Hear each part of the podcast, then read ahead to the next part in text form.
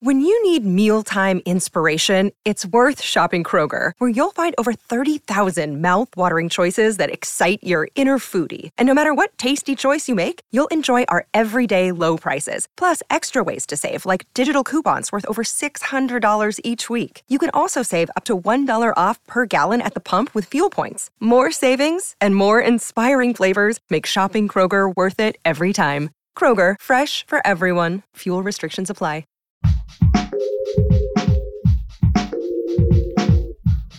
What if you could become a better person, not by working harder, but by taking one small step a day? And not because you're a bad person now, but because there's something inside you that's ready for more. How to Be a Better Person gives you one tiny step a day you can take to be the person you want to be. My mission? To help you live your best life. Hi, and welcome to the How to Be a Better Person podcast. I'm Kate Hanley, your host, and this week we're talking about how to reemerge mindfully from the first round of corona quarantine. Today's big idea is how to keep up with the news and latest developments and figure out what's best for you. So, during this time of COVID, we're all needing to beef up our science skills so we can stay up to date and make the best decisions for ourselves and our families. We're reading articles like crazy and watching videos, but it's really not enough just to take the information in. We've got to process it and then put it into practice. Even when you think you get a handle on best practices, then it goes and changes the next day. Right now, we're all being asked to build our discernment muscles, and that is not easy to do. After all, it's hard enough to think critically when everything is quote unquote normal, but at a time when everything can feel very life or death, it can feel downright impossible. Today, I'm talking to Jennifer Margulis, PhD, a writer, researcher, and editor who is also the author of Your Baby, Your Way and co author of the book The Vaccine Friendly Plan. Dr. Margulis is hard at work on her ninth book, which is about growing up as the daughter of the microbiologist Lynn Margulis.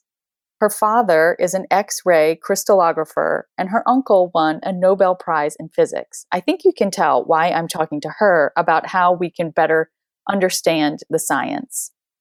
On Facebook and Twitter, where you should totally follow her, Jennifer is frequently offering up another side to popular deba- debates that involve science. She makes her living figuring out not only what's true, but also using science and research to help people, most often parents, make daily decisions. And I am super excited to have her here to help guide us through the daily onslaught of headlines. Jennifer, hi. Hi, Kate. Thanks for having me. It's so good to have you here. So, when you're broaching any topic, whether it's coronavirus or vaccines or what's the best mattress to buy, what's your first step? How do you start the information gathering process? It's an excellent question. You know, I think the first thing that people need to do is find out what the mainstream recommendations are. So I always start my research in the obvious places. Like I go to the Centers for Disease Control and Prevention because the CDC has an excellent website. I look at information from the FDA. I read information from the government, and that might be something that our president is saying or something that we're getting from the Surgeon General. All of those places are wonderful places to begin.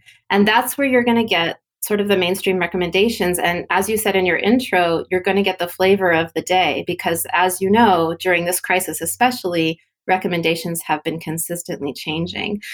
So your the mainstream is your first stop and then your second stop is to look critically at that information. So that's what the mainstream is saying. What are people on the other side saying and how valid is the other information? Should I give you an example or yeah, give us an example. Okay.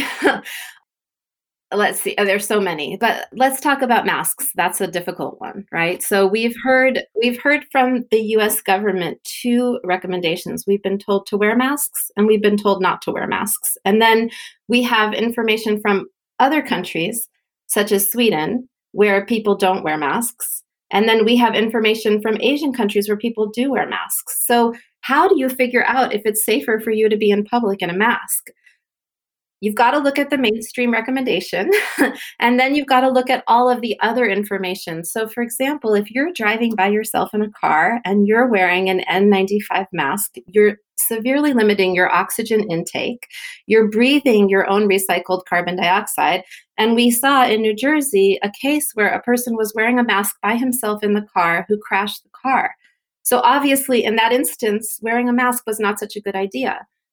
If you go into a store, do you need to wear a mask? Well, you do if you're sick. That's what you're going to find out is that if you are sick, you're not feeling well, or you've had a possibility of exposure to really any kind of virus or bacteria or infectious disease, it might make sense to wear a mask in a store. It turns out that you're not going to be protected from other people who are in that store who might be sick. So now you have to decide something. If you feel a high level of fear, about going out in public, it makes sense for you and your family for you to stay home. You get somebody else to shop for you or you do curbside pickup. If you know that you are healthy and that you haven't had a chance of exposure, there's actually no reason for you to be wearing a mask. So, what I'm saying is very nuanced, and it's difficult sometimes to come to nuanced conclusions. We want things to be black or white. We want to say every single time, do this or do that. The reality of the situation with COVID and with basically anything that has to do with parenting, Kate, is that the science shows us a much more nuanced opinion. Does that make sense? It does make sense. But so I love everything that you're saying and I it is such a thoughtful process, right? And we do want the easy answers. I'm curious what you can tell us, what you can share with us that'll help us do the thinking, do the research on both sides, considering our own personal risks. Like how do we do that in limited time and when we're emotional. I mean, here I am, I'm hiding in my bedroom upstairs. My kids are homeschooling. You know, like I'm homeschooling now, I'm working and and then trying to keep up with all the quarantine information and then also emotions are running high. So like help me. How do I digest in a kind of more efficient way when I feel like my resources are lower? Yes. Okay. Well, so first of all, some of my advice is that it makes sense to sometimes turn off the television, turn off the TV, and turn off the radio. Because if you're getting information onslaught and you're absolutely bombarded with fear mongering information, which is what is coming out right now in the mainstream news, that's going to lower your immune system. That's going to make you a less patient person. That's going to increase and elevate your heart rate. And we don't want any of that. So if the news is totally terrifying you right now, Kate, turn off the news. That's the first thing. The second thing is when you're do anything you're deciding, and this has to do with the toothpaste that you use, whether or not you're going to do all of the vaccines on the childhood schedule, if you should be out in public during coronavirus. It doesn't matter if we're talking about shampoo or we're talking about infectious disease, you're always doing a risk benefit analysis for your own family. And what it ultimately boils down to is making an individual assessment that feels right for you. So, for example, if you are not an intravenous drug user and you are not a prostitute and you have no way of having a child, your child, being exposed to uh, hepatitis B, for example, several states in the United States don't recommend hepatitis B for children, for newborns. And then other states do recommend it. So you make that risk benefit analysis. If you're in a high risk group, you're absolutely going to get that shot for your child. If you, and that includes if you're an immigrant from Southeast Asia where there's a lot of hepatitis B. If you're not, and you have confidence that your child isn't going to be having any of those exposures, you can take that step and go away from the mainstream recommendation, which the CDC recommends that children do hepatitis B. And you can say, actually, that doesn't make sense for my child because I've read the research on both sides. So I'm not going to do that now. When my child is a teenager, I will reassess. That's making a risk benefit analysis that's individualized for your family. And I know I you said simplify it for me, and I don't know that I'm making it simpler, but I'm just saying that you are the ultimate authority. You have to trust your judgment. You have to trust your instincts, and you have to be um, aware of your own level of comfort. For some people, the level of comfort going against a mainstream recommendation is going to skyrocket their panic.